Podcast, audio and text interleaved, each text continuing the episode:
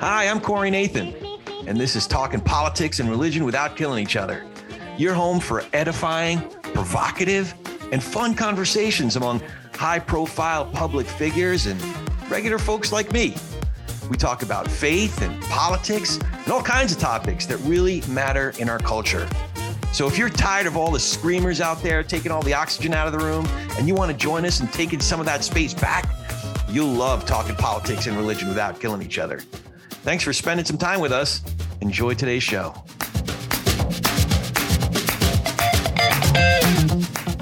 Welcome, welcome, welcome. We are talking politics and religion without killing each other. I am your host and so grateful to have a place to talk about faith and politics and big ideas in our culture with all kinds of interesting, accomplished folks of goodwill in good faith. It's really easy to find us and support us, as you know. That's on politicsandreligion.us. Politicsandreligion.us. Check it out. Becoming a patron will really help us continue to have conversations like the one we're having today with Timber Hawkeye.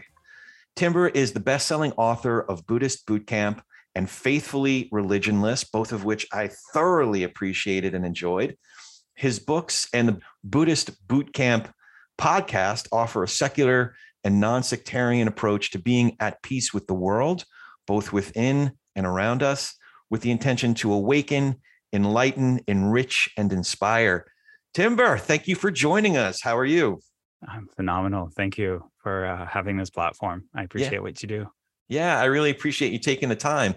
You know, I, I finally I, I, so I got through the books and and toward the end of I read Buddhist Boot Camp second, and toward mm. the end of it, one of the last chapters is the Charter for Compassion, and it occurred to me I don't know if this is the right way to put it, but you're like a living, breathing, diversified portfolio of religious, you know, uh, practices, if you will. You you're born Jewish.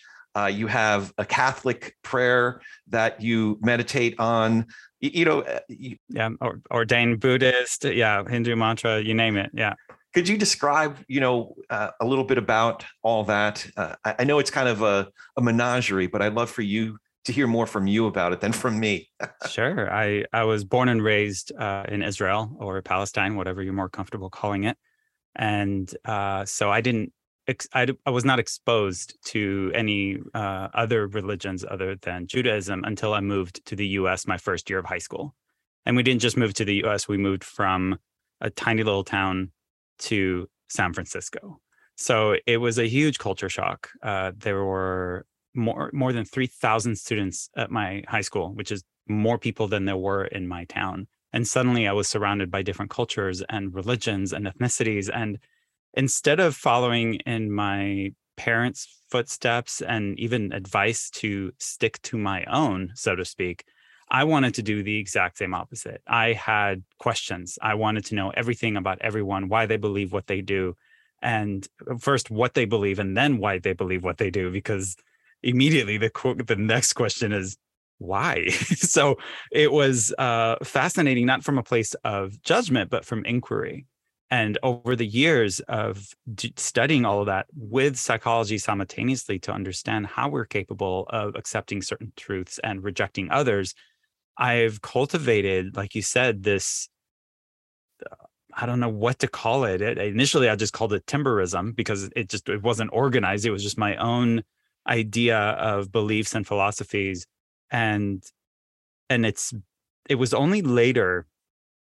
trying to remember where I was I was living in Hawaii, working at a frozen yogurt shop, and uh, the, these regular customers would come in and and they would talk to me, and I would tell them, yeah, you know, I I, I don't don't drink, I don't smoke, I, I don't eat meat, I don't, and they're like, dude, you sound like a Buddhist monk, and I'm like, what does that mean? Like, what what what what does that have to do with me? You know, and so I I looked it up and sure enough I was like wow my lifestyle that I've been living for more than a decade is very much the same as that of a Buddhist monk. And so I dove really deep into Buddhism. I remember uh, hearing the Dalai Lama speak when I didn't even know who he was at first. And, and he was talking about self control, determination, freedom from anger.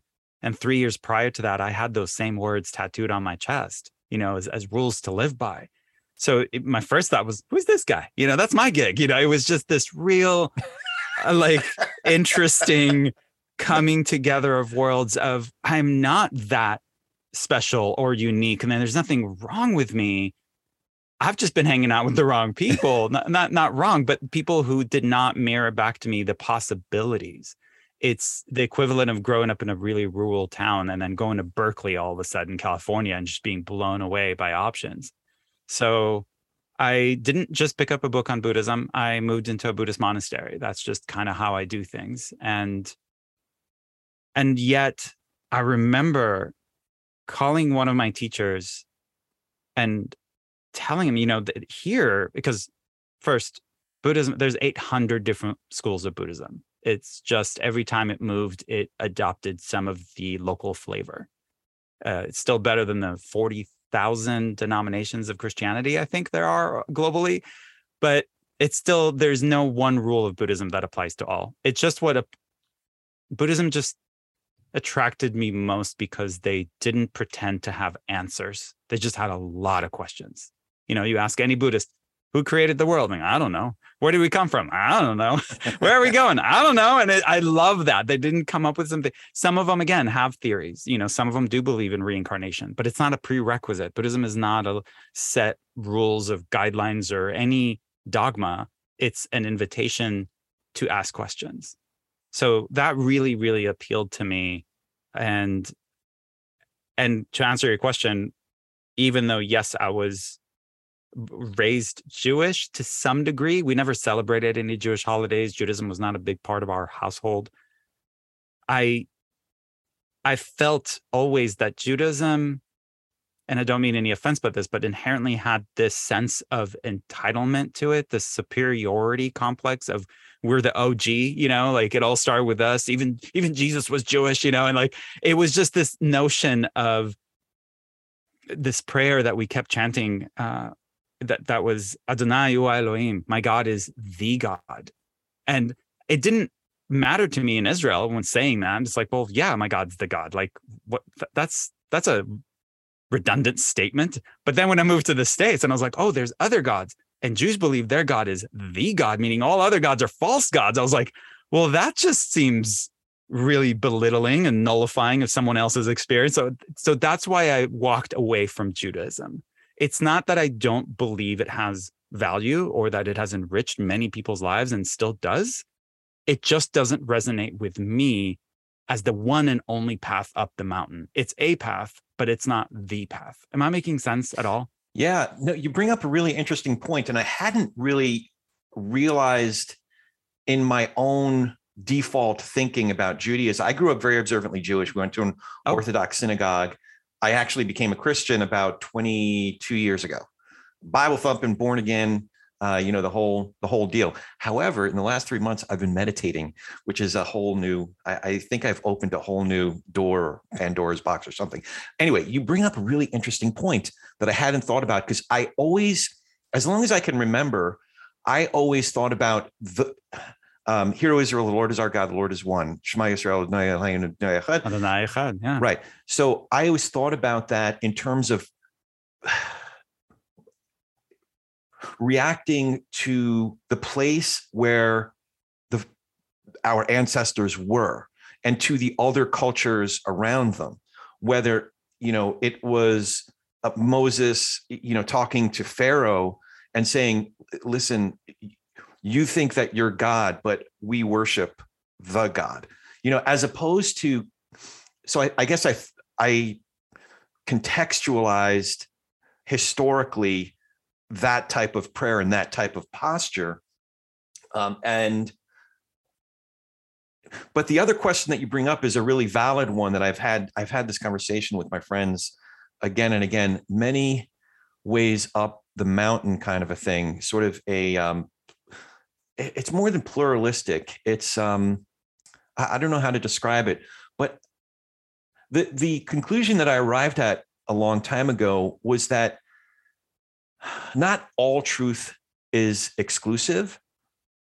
And you talk about the difference between truth and fact. So we're getting into a whole other set of areas here, but there is an exclusivity to some truth, mm-hmm. right?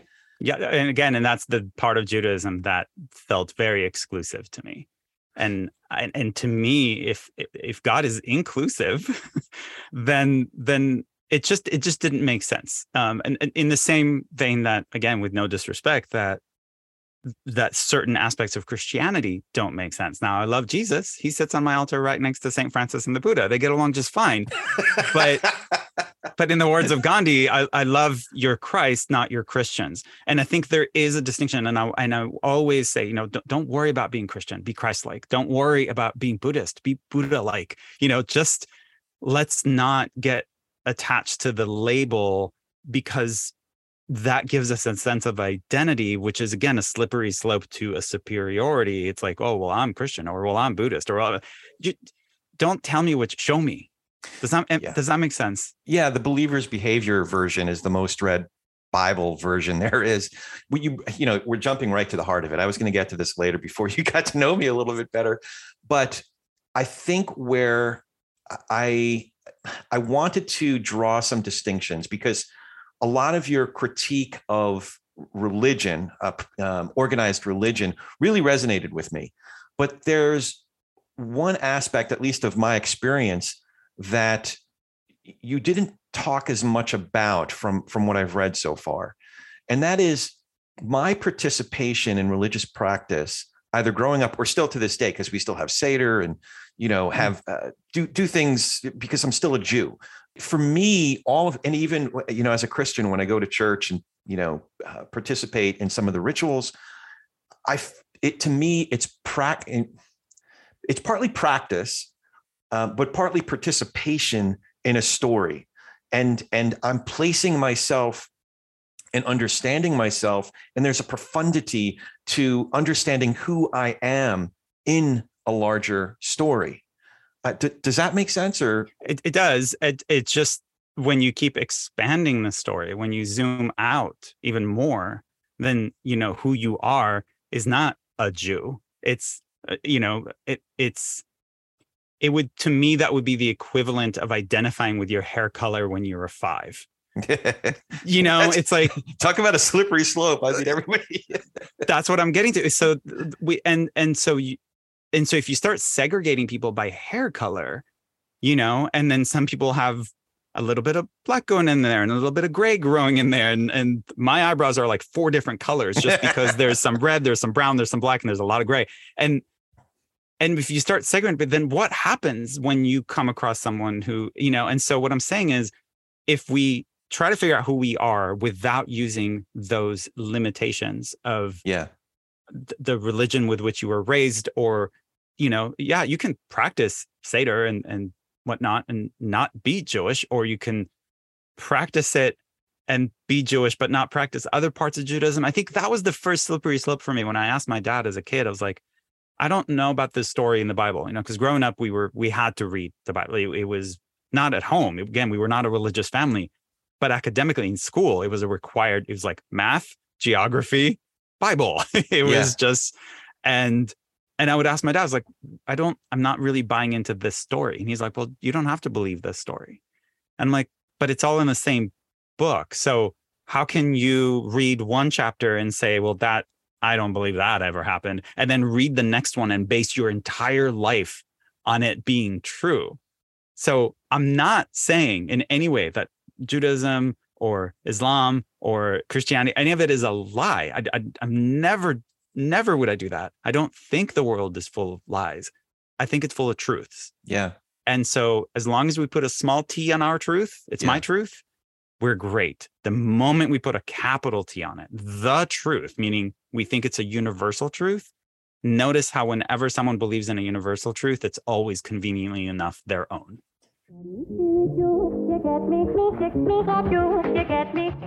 Welcome to Democracy Ish. I am Danielle Moody. I am Wajahat Ali. And my God is 2022, starting off with a banger. And Democracy Ish is going to be here to be your official guide out of the gaslight and the crazy. We will try our best to navigate this hellscape as our freedoms and democracy under active assault. We will take you through the gauntlet with humor and hope and frustration and pain and allow you not to be gaslit. That is your new Democracy Ish. You described that moment that you just referred to in one of the, I think it was in Buddhist boot camp.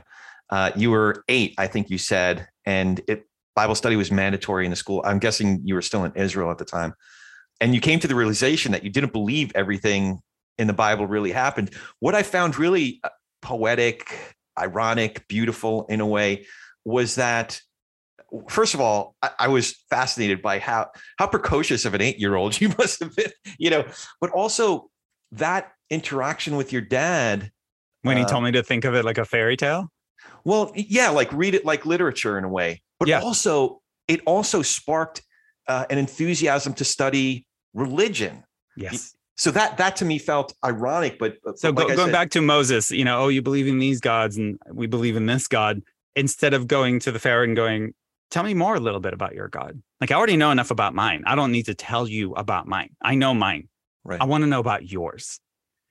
To me, that's inclusivity. You know, when, when Jesus said share the truth, it doesn't mean take what you have and share it with others. Like it to me, share sharing is is a reciprocal, it's a cyclical, you know, don't just sit there and preach, but listen. And uh, you know, that's what I take from it is that it we are there to sit with people who believe the exact opposite of what we do, not to prove ourselves right or superior or to prove them wrong, but to learn, to grow. So we can walk away. And, and I've mentioned it, I think, in Faithfully. If someone tells me the sky's purple, I don't argue with them. I don't need to prove to them that it isn't. I don't need to tell them what. I just walk away from that conversation knowing that to some people, the sky looks purple. Mm. It doesn't jeopardize the blueness of my sky, but now I have a better understanding that not everyone's sky is blue. And that to me, that's beautiful. It's not restricting, it's not wrong. It doesn't affect me in any way other than I now have a larger capacity to love more people, not less.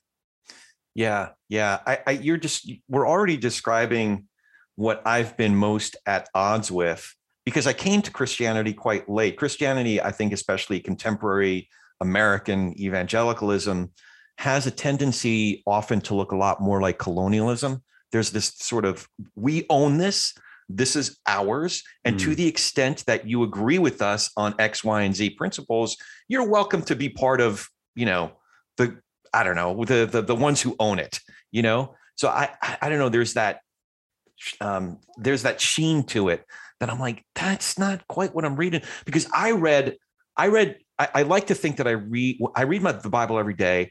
I like to think that i read theologically or philosophically and some of those principles that I'm deriving directly from scripture are very much at odds with what I'm seeing in the church and what folks in the church seem to prioritize. And listen, to be fair, you describe a couple of experiences uh, that these contradictions aren't necessarily unique to Christianity. We're just maybe just the most loud and obnoxious about it these days. So, um, wow. I, I, know I should go to my questions, but you're you're no rousing. no. I mean, we can keep going and diving in because it's it's fascinating that you know again we arrived at what I think is a very similar place, but taking very different paths.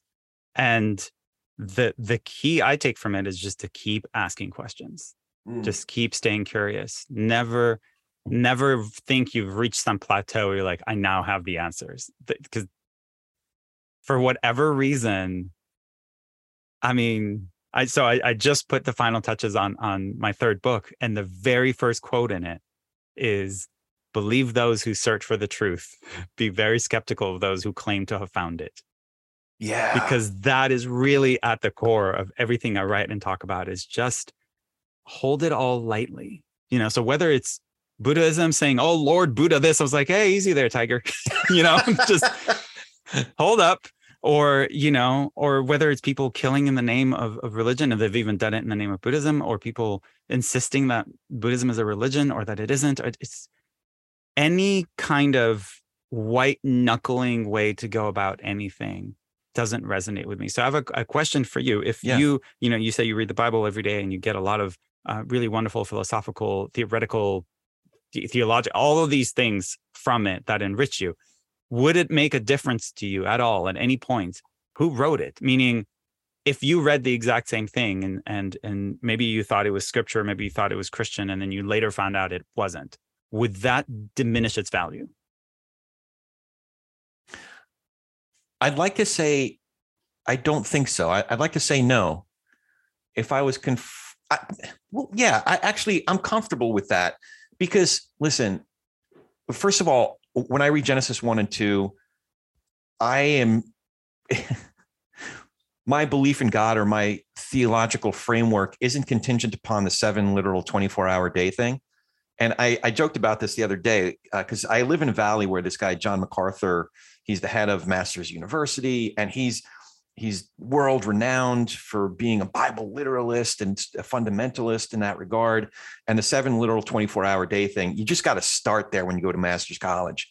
Um, and a lot of churches in this area, it's all about that. I'm like, listen, I'm Jewish. I know my people. And let's just let's just submit to the possibility that the 2 million, 3 million or so people at were at the foot of Mount Sinai and heard the voice of God, those first few, you know, words that that are recorded in Genesis 1. When it got to the word day, I guarantee you that not a single one of my people said, I wonder if he means a literal 24 hour day. Like you're just not hearing that part of the story very well if we're stuck on that.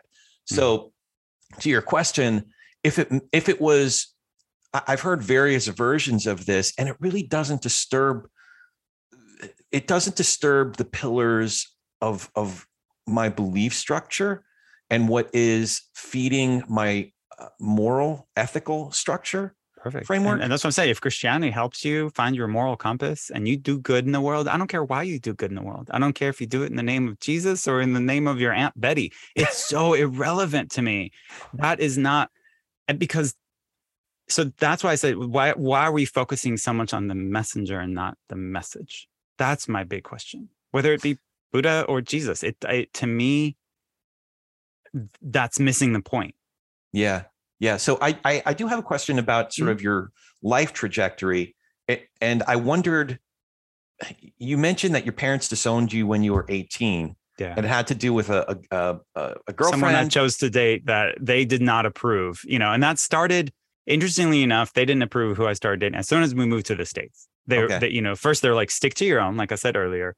And they said, you know, um, you you got to meet a nice Jewish girl. And I'm like, listen, I go to public high school in San Francisco.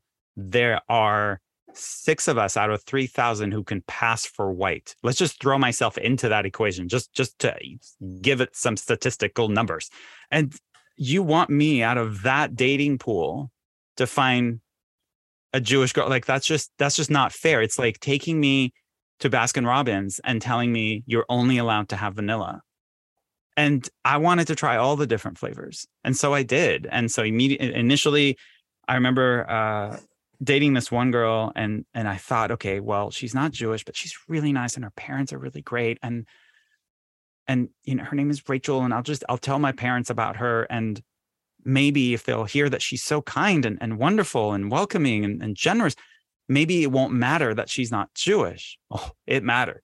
It was like, you're not allowed to see her ever again. And if you do, we're going to send you back to Israel and you'll have to serve in the army. And I'm like, whoa, okay. So I took two weeks just waited for the dust to settle and then told them, "Oh, I met this girl. Her name is Rebecca, and and she's Jewish." And all same girl.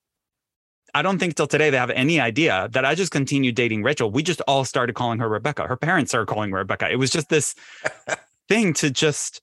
That's kind of why I asked the question. Like, what if someone switched the cover on your Bible and what you've been reading all along is the Quran? Would that matter? You know, or to me, it wisdom is wisdom. So yeah, they disown me because of who I chose to date.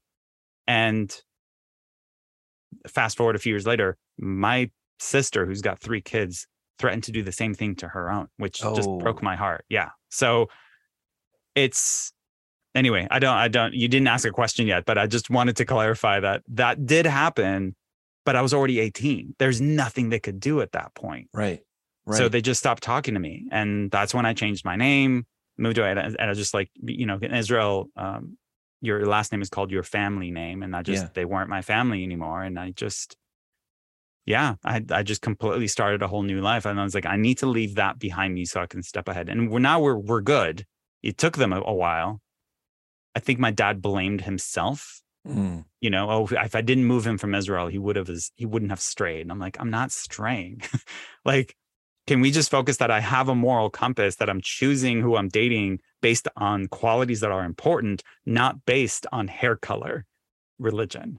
Yeah. You know, because that's how I see it. Uh, So, but uh, you still haven't asked a a question. I just, No, it's interesting because my father, when I first became a Christian, considered uh, sitting Shiva for me, but Mm. ultimately came to the conclusion that his relationship with me was more important. And and in that process, he also blamed himself that we moved, that he didn't send us to yeshiva, that you know all these decisions that he made. And he didn't know, brainwash you enough, and there was still a crack for light to come in. Yeah. yeah, yeah, exactly. Hilarious.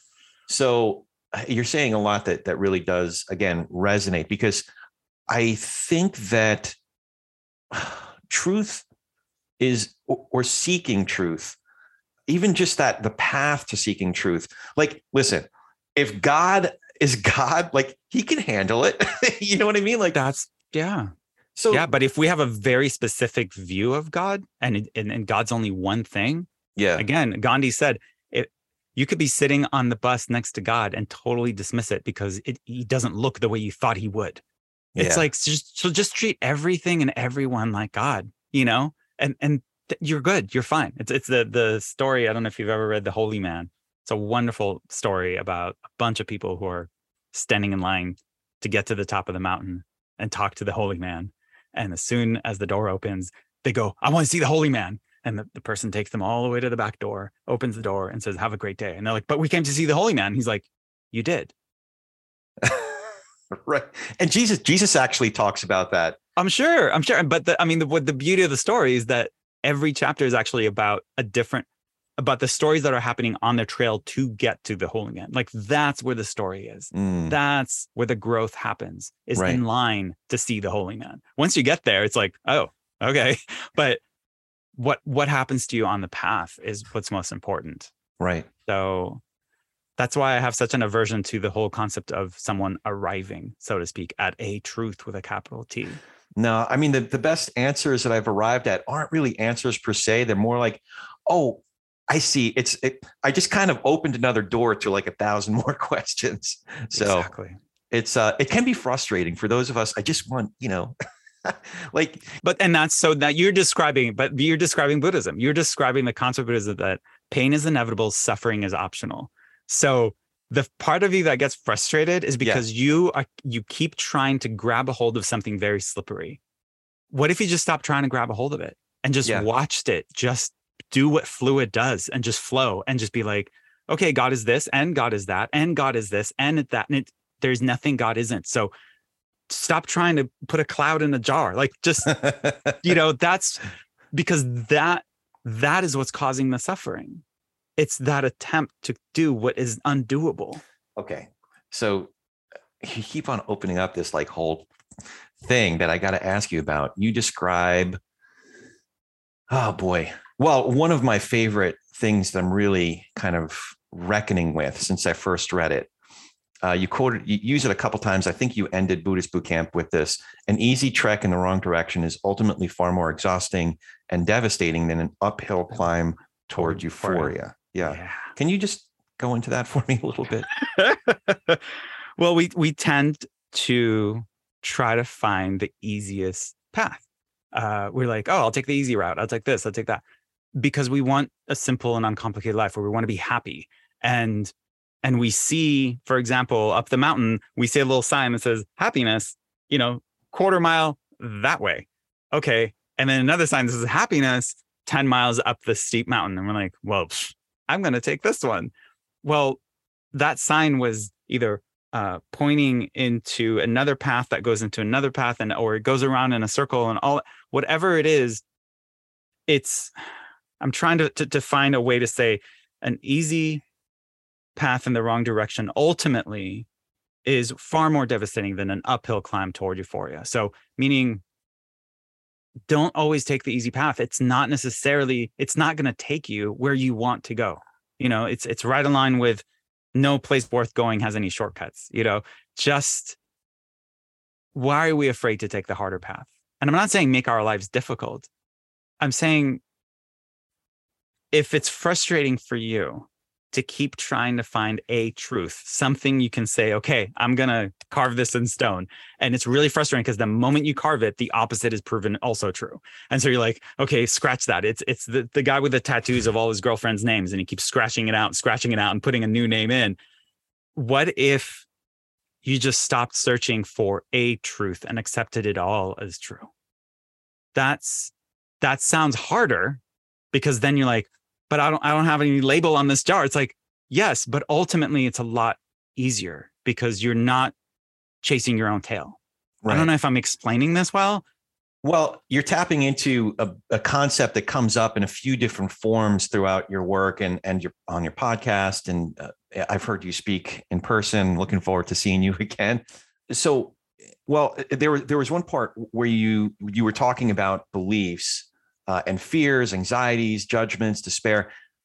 And then I, th- I don't know if this is in one of the um, guided meditations that I was doing, but somebody was talking about noting our thoughts and feelings. Saying, "Oh, that's oh no no, you talked about it when you were like your leg fell, like you were you uh, diving off a cliff and your leg mm. broke off basically, and you're like, oh, that's interesting." So, and then but kind of let it go. So I was hoping that you could describe that a bit more not not just like physical pain physical experiences but it's it's related to what you're talking about now like not trying to contain it's it's avoiding the adjectives because adjectives what they do is they they define of course i mean that's the that's the purpose. They define something you know this is good this is bad this is right this is wrong this is pleasure this is pain you know and then it's just like we keep categorizing everything that way and then you know we are biologically programmed to speed up the thinking process from when we were children to know, oh, this is safe and this is dangerous, you know, so we don't have to keep putting our finger in the socket. It's like, oh, yeah,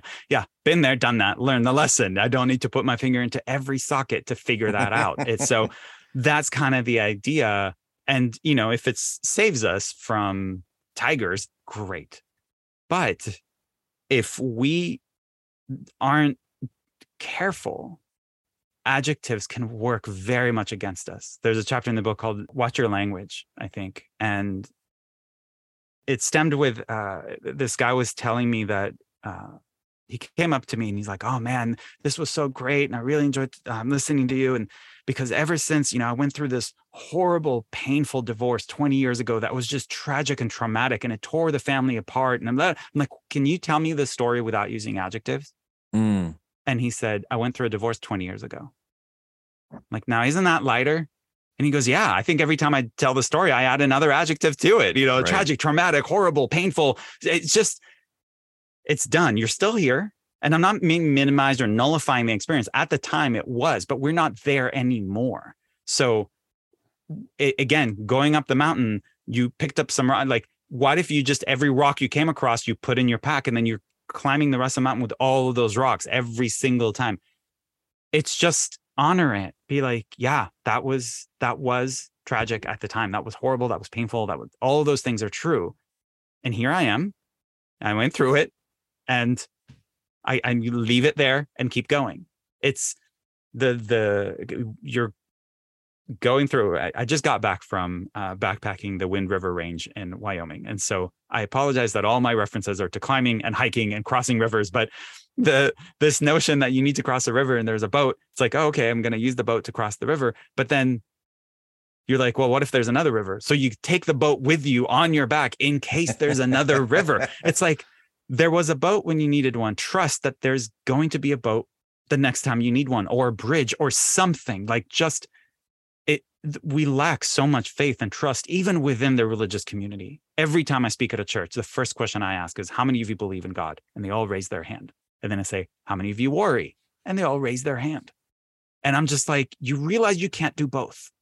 You can't believe in god so firmly and worry. Because when you worry you're implying god what missed the memo or that god is not paying or that if having faith in god means having faith in her timing. Just just can can you accept that? And yeah. and they realize and that's like yeah i'm when i worry i'm not in touch with my faith. And when i'm in touch with my faith i don't worry yeah it's yeah just like psychologically we can't entertain two opposing thoughts like when you're angry at your spouse you forgot how grateful you are to be married when you are so consumed with appreciation, whatever you're angry about goes out the window. We cannot entertain to to opposing. It's cognitive dissonance. We we can't. So so we introduce these third thoughts, but I don't want to get too deep into that. But I forget even where we started with this thread, but but what you're describing is either a learned skill or the ability to unlearn baggage that's it's, holding it's, you yeah, back. It's both. It's both. It's and both. I remember now we were talking, we like naming those demons, like, oh, that's interesting, not using adjectives. And just if you insist on using adjectives, if you insist on using your creative mind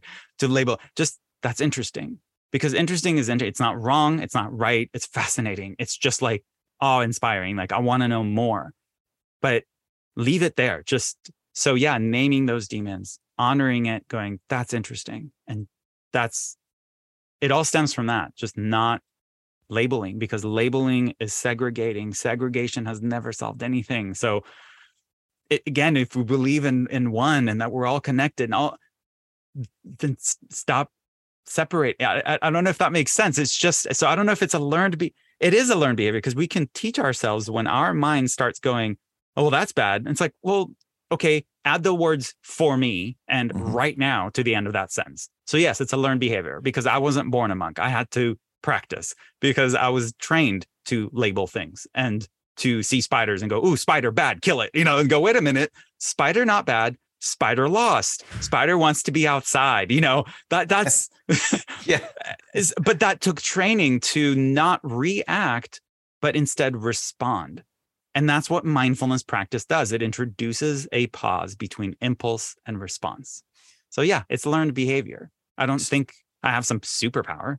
So, that's the meditation practice. So, over time, uh, Rick Hanson talks about it as literally like rewiring your brain. And it is. And, and scientifically, we are creating new neural pathways so that mm. the way I describe it, if, because we're all familiar with smartphones, when you click on a button, it opens a certain app but if there's a bug, you click on a button, and instead of you being happy or sad, all of a sudden you're angry. It's like, so wait, we need to rewrite that. So when you see someone on the road cutting you off, instead of that launching the anger program, when you see someone cutting you off on the road, you go, eh, maybe they have to pee. You know, so you just you're just rewriting the program. You're not making them bad. You're not making them good. You're just it is an and then that becomes a new path where your brain no longer goes to demonizing everything and everyone who disagrees with you. It just goes, well, that's interesting. And yeah. it has nothing to do with me. I don't know. doesn't that sound more peaceful? It, it does. I so I I was curious about you. You described one uh, one experience you had. You, uh, it, it, was a host that you stayed with. Uh, you were uh, along your journeys that you had a lot in common with. That vegetarians, oh, yeah, yeah, environmentally conscious. Could you share that? Because I was curious about you know did you have conversations with? Well, I, let me just uh, so you were staying with someone, both vegetarians, environmentally conscious, into yoga, all of these uh, similar values, but where you deferred is in how he was he was um contentious. I showed I up expecting us to get along royally. Yeah. yeah, just be like, oh, this is gonna be great. But the moment I showed up, yeah, he was so judgmental of anyone who wasn't vegetarian, wow. who wasn't environmentally conscious. And he was just like, oh, those people in those gas guzzling cars, you know, and I'm just like, okay okay did you not drive one of those like five years ago? Like what what what gives you this superiority complex? And then he talked about like veganism and anger and i haven't i've been plant-based for more than 20 years but like i never tell anyone what you know just what to do and just you do you you know? And yet as as angry and outspoken as he was about veganism and, and animal rights and all that stuff in his bathroom was a toothpaste that was tested on animals. So i'm just like how about cleaning your own front stoop be- before you start telling other people what to do with their life? Like, there's plenty to do here, people. Like, there's plenty to do internally before we start pushing our values on anyone else. Does that? Mm. I don't yeah, know if that's what you were getting at, but it was just fascinating that I thought we would get along so well, but he was so full of anger and rage and self righteousness that we didn't get along. I, I because th- I wasn't self righteous enough for it. You know what I mean? It was just so fascinating that yeah my being p- peaceful pissed him off. right, right. But that's also, I wonder though, now that I'm thinking about it, is that sense of like we're all evangelicals in a way, like we're just evangelizing our own shtick, you know, our own thing. Um, but is is the evangelizing part like the the feeling compelled to sell it or impose it on others is does that come with the territory No, or is I- that tendency learned over time that comes with insecurities. If Mm. you are secure about your beliefs, you don't need to tell anyone about them because you're secure. You don't need it validated. You don't need it confirmed. You don't need anyone to agree with you. It's just your path. You're good. You're golden. But the moment you are insecure about it, you're not sure. You need it validated. You want to hear it back. You want to feel affirmed. You want to get, yes, there's a billion people behind me who believe the same thing. So I, I do think it's a learned behavior. Nonviolent communication, NVC, which is a wonderful study of how to communicate with one another, literally calls unsolicited advice a form of bullying.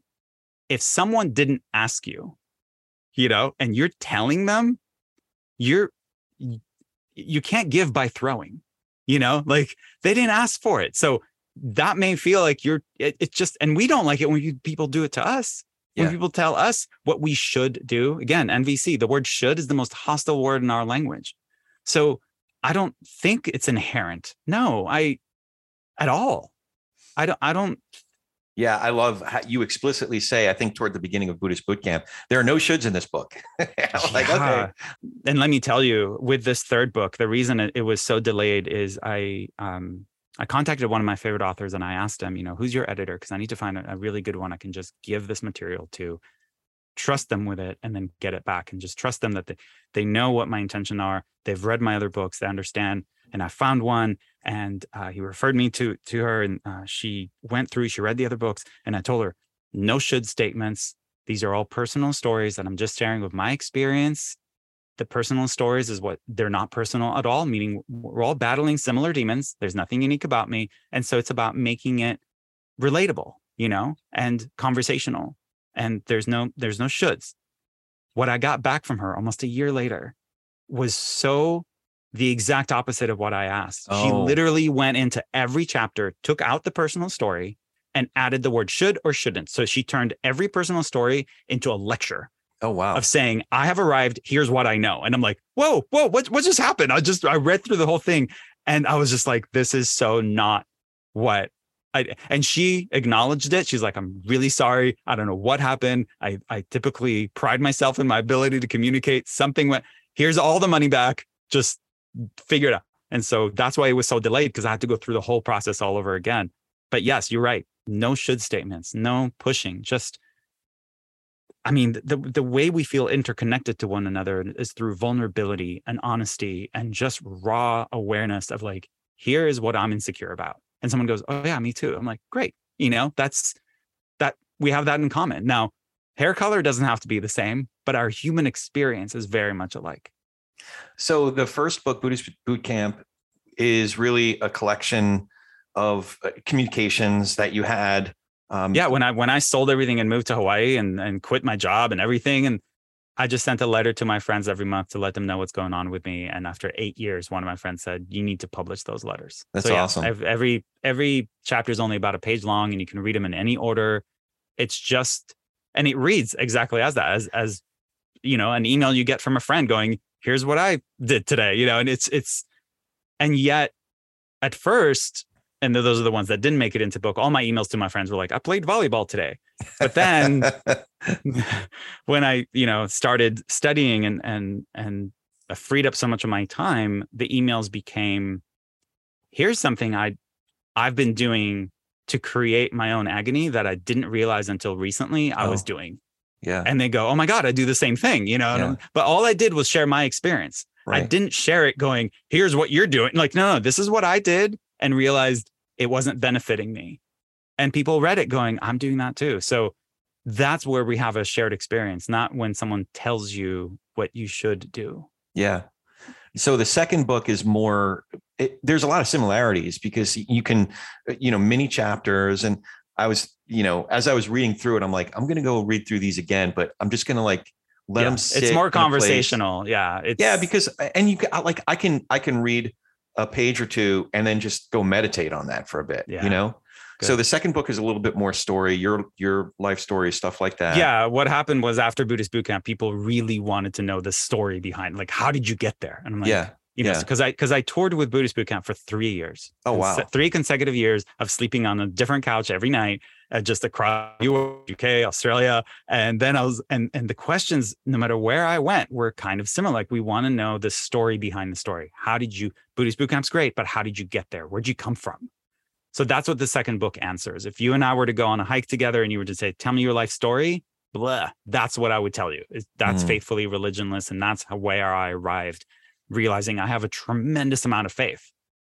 It's just not tied to any religion. So I think going back to where we first started, it's really important for me, especially with my work, is that religion, God, the Bible, the church, they're all very different things Yes. completely separate. So you can Yeah. have faith in God and hate the church. You can love the church and not really believe in God. You you know what I mean? And then you can love God. My friend, oh my gosh, she's the one who introduced me to this idea. She was the most religious person I've ever met. And yet she never read the Bible. And I was just like, "Oh, what? And she's like, my experience with God is very personal to me. Since then, she's married a preacher, you know, she's all the stuff, she's all about it now. But growing up, she had so much faith in God, but it wasn't because someone told her to. It wasn't because she read it in a book somewhere. So that was really mind blowing to me that no one shoved it down her throat. She just had her own experience. I was like, wow, tell me more about your God, you know? So for me, God, church, religion, Bible, very, very different from one another. You don't have to, it just, this is your path, you know? Uh, again, in through hiking, that we say, hike your own hike you know do it what works for you like i i don't know it's it would be so detrimental to tell someone how to do it Okay, so I want to ask you about the third book, but since we're talking about this, Mm. I think there there are a couple other I don't even want to call them issues because it that makes it sound uh, like we're at odds with each other. Oh. But it was just more like, well, that's different. So one is one of the things I derive from religious experience is that we're more in community than we are in isolation. And at times I felt that, you know, it's like what I was thinking of was was jazz. You know, Monk is a brilliant, Thelonious Monk is a brilliant, you know, virtuoso of the 20th century. He was even more brilliant when he was playing with Coltrane. I don't know if you're into jazz or anything, but you know, or or and I know you're not really into sports, but um, but like one more player, so than jazz believe it or not Okay. so one player can't play every position at once no no you know uh, but i was also thinking of it like when we go through life when we're celebrating something or when we're in mourning about something it's life is much more livable when we're in the company when, when we're among loved ones and not it, it- it's much more excruciating if you will in isolation. So at times we're I- never alone that's just it. That's the notion that your community and again i don't i don't think we're at odds i just i'm alone a lot and i'm never lonely. My community is everyone outside my door. It doesn't matter what they believe in. So my sense of community doesn't derive from people who all believe what i do who all Okay. read the same book. Right.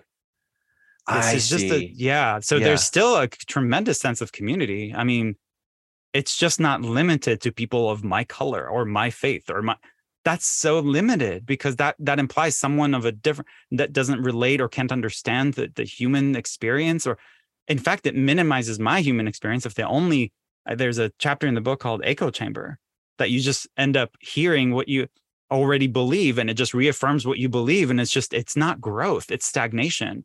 I don't right. That that's makes that's sense. my issue. Yeah. So it's you're sort of letting go of that um, possessiveness or territorial, like the my people ishness of it.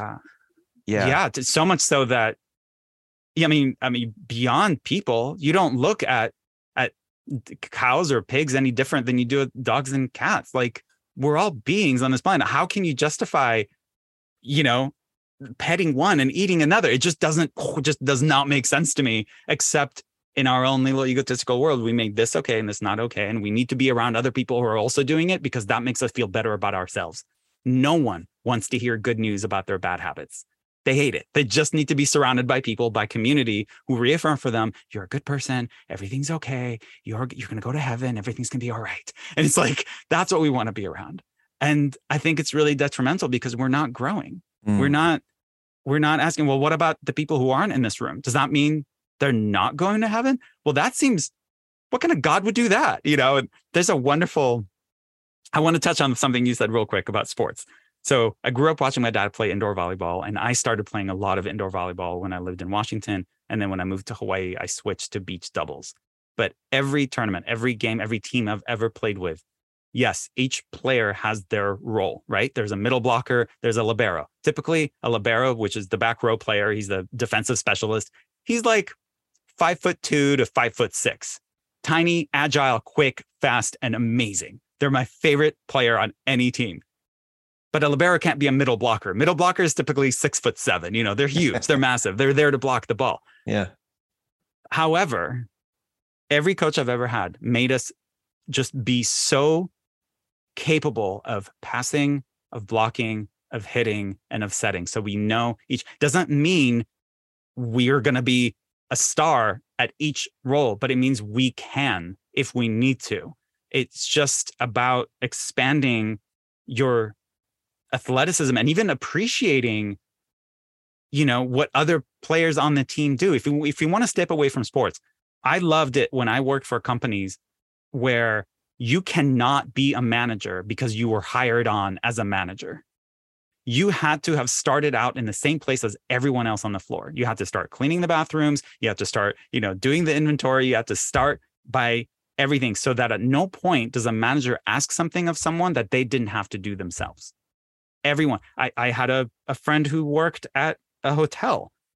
He, was hired to work the reception desk, but before he answered a single phone call, he had to spend an entire month doing housekeeping, doing janitorial work, doing uh, the catering, everything. So that at no point as a receptionist does he not know what everyone else in the building is doing, what their job looks like, and what, you know, does that make sense? This notion of understanding that everyone has an important role to play and no one's more important than the other. Yeah. Yeah. No, there's um a fella who this company I'm involved with. I, I invested in a window cleaning pressure washing company about 10 years ago. And uh, a friend of mine came into the company and he was originally just going to hang out for a couple months, do some sales because he's, you know, very accomplished salesperson. And um, I just assumed he'd be swept up. Um, but it looked like he was going to hang out with the company for a lot longer. So we're like, all right, Brandon, you got to go out and do some windows, my man.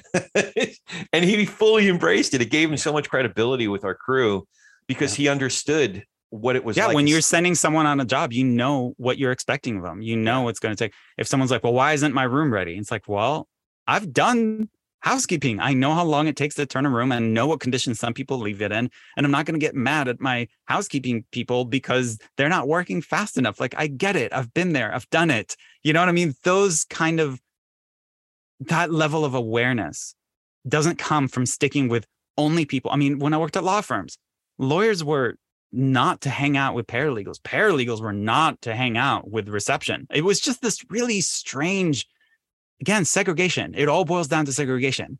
And I just don't think it's ever solved anything. It only creates yeah. more problems, hierarchy, uh, exclusivity, and superiority complexes that just the ego thrives on that. It loves it. It feels so seen and said, but all that's being seen is the ego within, not the God within. The God within is the one who welcomes everyone. The ego is like, oh, you're one of my people that's why I my issue with community being limited to only people who believe the same thing or are the same color or we speak the same that's just so limited. I think Jesus talked about all that, right? So yeah. So yeah, just unity being a community being much bigger than people who have the same color as you. So something that you said um, reminded me. My brother has. Uh, I mentioned my brother has a few questions. Oh yeah. Uh, for our audience, for our listeners, um, Eddie is the one who introduced me to Timber's work in the first place, and I'm really appreciative. Uh, so, one question that Eddie had, he said, one common misconception about Buddhism is related to the concept of attachments and giving up one's attachments to the people you love. So, we ask, can you clarify how it is that one can be liberated from attachment, yet love the people who are important to you more deeply? Oh, because in in the West, love and attachment come hand in hand. But love and attachment are opposites. in the sense that I mean, attachment is fear based. It is, I'm, I'm scared of losing you. You're mine. It's very possessive. You know, that's attachment. That's like, I, I like this. I don't want to live without it, you know, and it creates fear and anxiety. And it's like, and love is just open and accepting and fluid and it's the opposite of possessiveness. I think of the the man I saw walk on stage, and he introduced uh, the woman with him. He said, "This is the woman who walks beside me, not my wife, not yeah. my part. She wasn't mine. There was no possessiveness to it. It was just like we're walking next to each other. We love each other. To me, love, and I think it was Thich Nhat Hanh who said, love someone in such a way that they feel free.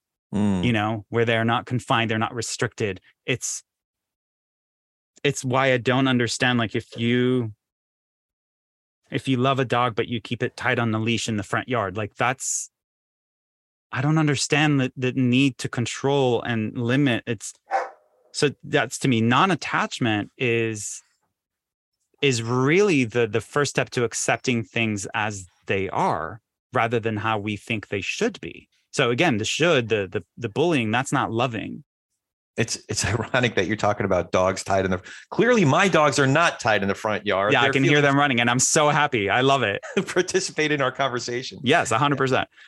It's so maybe wrap up with this that many poets and psychologists and authors and screenwriters and philosophers for, for all time have all tried to describe love.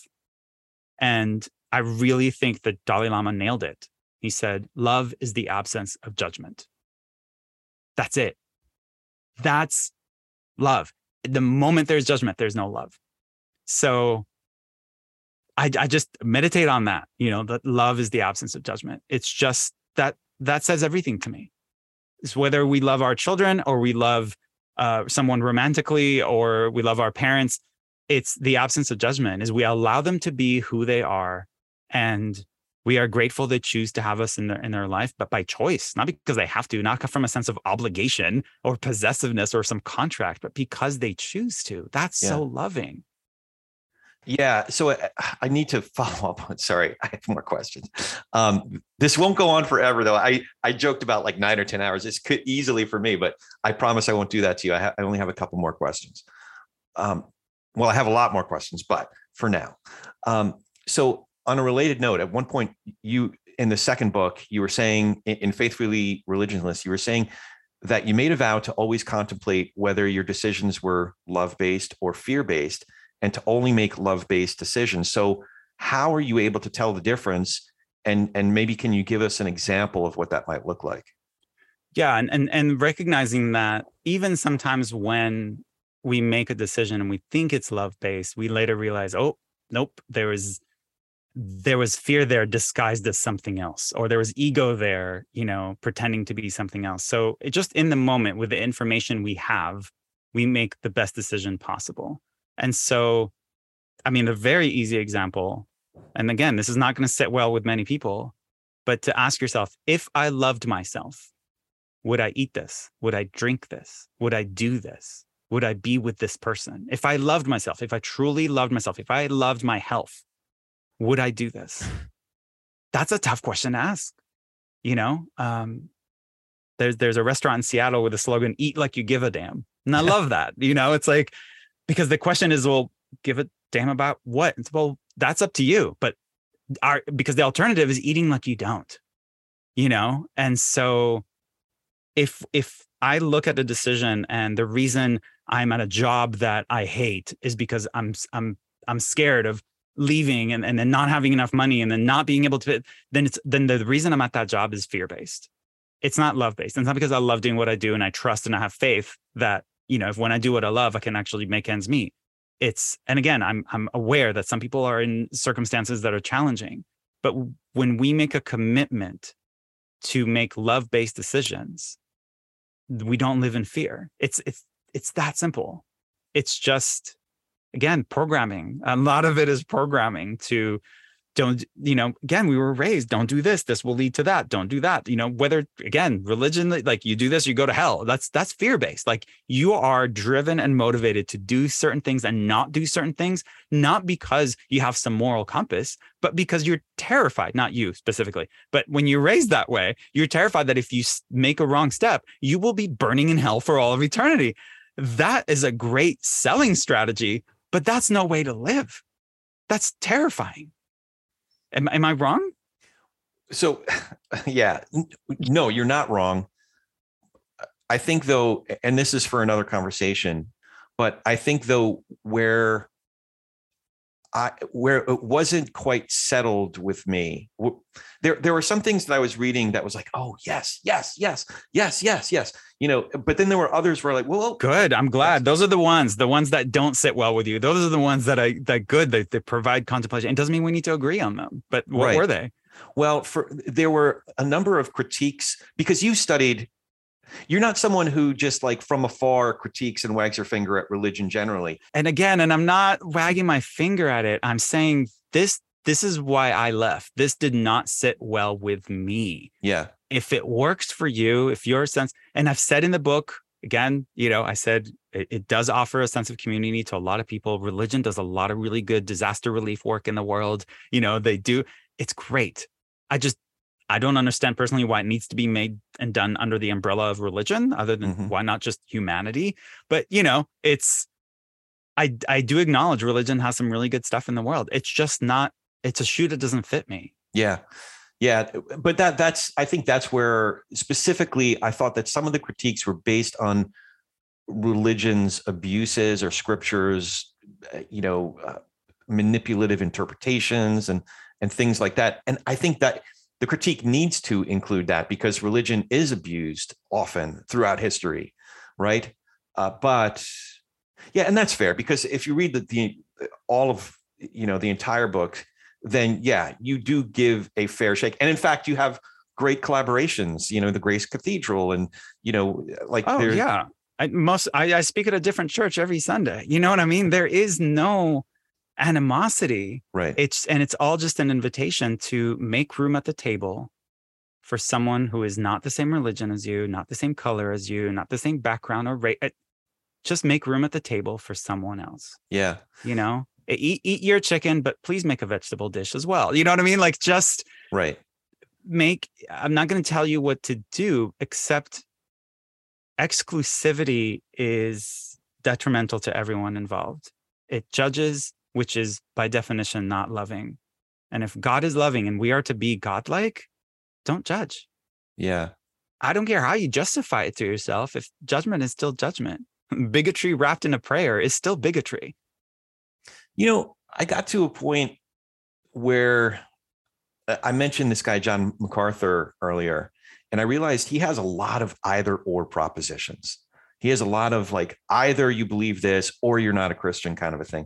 And I'm like, man, that just doesn't work for me, you know, because either your interpretation or we're all, you know, to your point, going to hell. I'm like, either you're right or you're wrong about that. And I think you're wrong. So at the end of the day, I had kind of an either or about it as well, but mm. also not, you know, to be uh, sarcastic about it, but like, I do think at the end of the day, there are some either or propositions that I couldn't quite get around. Mm-hmm. You know, so I mean, getting into ph- philosophy or or theology, either God exists or there is no God, or it doesn't matter, or it's completely irrelevant. That's another option. That it's just a construct. It's a it's something to keep your mind busy. It's like a, you know, it won't get you anywhere. It's it's like a rocking chair it's great but it's not it's not gonna you know what i mean? It's whether or not jesus said it or buddha or muhammad, uh, muhammad that doesn't matter. Why mm. does that matter? That's what i mean. There is another option. It's not either this or that. Just i'm kind of know. there with you but in a different way. Like god's existence isn't contingent upon me believing in god or not. You know? Like if god exists god exists whether but even that even that it's if yeah it's and and i love that maybe maybe we don't know and you're a better surfer than i am I only caught one two foot face one time because I was always looking for the thing like, okay, you know, I can't do this surfing thing, but I got to try it. I got to try it. It's surfing. and that's the idea of you know the first principle in Buddhist boot camp is that the opposite of what you know is also true to yeah. somebody else somewhere else because of their time, place, and circumstance. Yeah. So if we can make peace with that, we can make peace with everything. So at the end of every sentence, just add the words "for me right now," and then it just loses that rigidity i think that you also struggle with with either or or it's got to be this it's got to be that. I'm like it's it's all of it and it's none of it and it doesn't matter. Yeah. you know do good for the sake of doing good period. Yeah. I'm getting better i think at being in the moment and the meditation is definitely helping with that and even some like is one of my favorite jewish theologians of the 20th century said, talked about every moment is another act of creation mm-hmm. but it's like the, where we are right now is our intersection with eternity. Absolutely. That's so. I have a tattoo on my arm of that intersection. Exactly. You know, it's like we get so caught up in the the horizontal, the yesterday, today, and tomorrow, and picking up the dry cleaning and all that. But right here, right now, the, the vertical, the oneness with the divine, with with the present moment, all of that. And yeah, every once in a while, our daily interactions at a, you know, sync up and we're in that perfect crux, you know, of that in that moment but it's not like once you make it, you're like, oh, I've arrived. I can stop. No, here I am. It's it's slippery. It's just right. there's an old story I heard, and I wish I knew the details to it. But it was a group of women, a group of women who hiked to the I think the South Pole or somewhere, and it's, it's treacherous climb, uh, you know, hike to um, in snow and horrible conditions, and it's on an ice shelf that's shifting, you know, and so they're they're constantly checking their their instruments to go, are we heading in the right direction? And it's like, oh, we're there. Well, now we're not. You know, it's just it kept changing and I think that's exactly it. And so just we are where we need to be right now.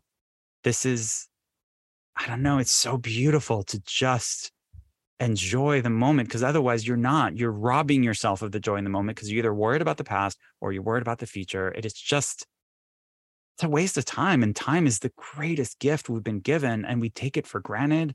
We we abuse it. We waste it. We we try to kill time. It's like just love it. Just yeah we say we want a leisurely life and yet we rarely do anything leisurely this conversation has been great you know like there was no rigidity to it there was oh, no i we have to stick to those questions and we have to do this right now and we got to keep it to 45 minutes it was like let's just go and hang out see where it takes us and here we I do have a rigid question for you. Oh boy, here we go. Tell me about your third book. oh, it's it's truly about what we've been talking about all day. Okay. Uh, it's called The Opposite of Namaste. Oh. Uh, I know. Uh, namaste, you know, is often defined as, you know, the divinity in me acknowledges and sees and honors the divinity in you. And that's really easy to do when you're surrounded by people who all agree with you and are all kind and generous and loving. It's like, oh, namaste. I, I, I see the God in you. But what happens when you surround around people who are rude and and mean and cold and insensitive and and selfish and their decisions negatively affect you? Can you can you namaste them too? You know, and I think that the reason for the we need something that that implies the opposite of namaste, which is the ego in me sees the ego in you. Like I get why you do what you do. There's an ego in me too. You know, there's a selfish part. You know, I get it. And when the moment you get it, there's no judgment. It it it, it's that there's understanding there's that level of openness at, again to allow more people at the table. It's everything we've been talking about today and the book is a collection of the podcast episodes. So every okay. buddhist bootcamp podcast episode is less than 10 minutes long. They're just food for thought. One of those things like you said you can just read a chapter and then go meditate on it. That's the idea. There you can read them in any order.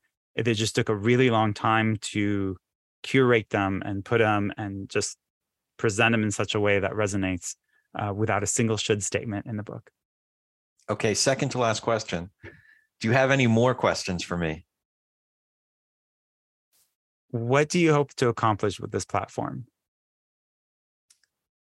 So, my niece, a few years ago, my my youngest niece, uh, Eddie has two daughters, and she said a version of what's now i guess it's a popular expression like be the change that you want to see in the world yeah it's it's a gandhi quote but yes it's okay. be the change yeah okay so I, because I often found myself having conversations about politics and religion. You know, having been a Jew, growing up Orthodox synagogue, becoming a Christian, having conversations about religion, and then being in the American evangelical church, I also found myself having conversations about politics because evangelical church, not sure if you know, newsflash, it's a lot more political and social, or it, it's driven by a lot more political and social issues uh, than it is about what I why I came to accept Jesus, as they say, was theological propositions. So I found myself having these conversations about politics, and it often did not go well.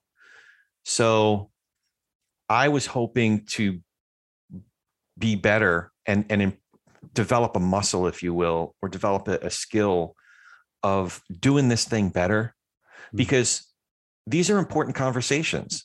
You, you know, eh, but they've been hijacked including by people like me who can be really obnoxious and take all the oxygen out of the room because I'm the most opinionated. And then nobody else, like, I don't know. I, I, did you say, did I read it in your book? I don't know what you're thinking when I'm talking. you know? So I, I, wanted to get better at it, but I also wanted to have those conversations. And we were starting to have them around the fire pit. Um, I wanted to have those conversations and then share them with folks that, hey, we could do this thing. We could do, we could talk about things across our differences. We don't even have to come out the other side agreeing on everything. No, no. I, I've, yeah, and and I love that. That's a great answer to, to be able to have it. And I'm just curious, and I'm hoping, you know, because I I tell people all the time, go go read, not just the website of your political party that tells you what they believe.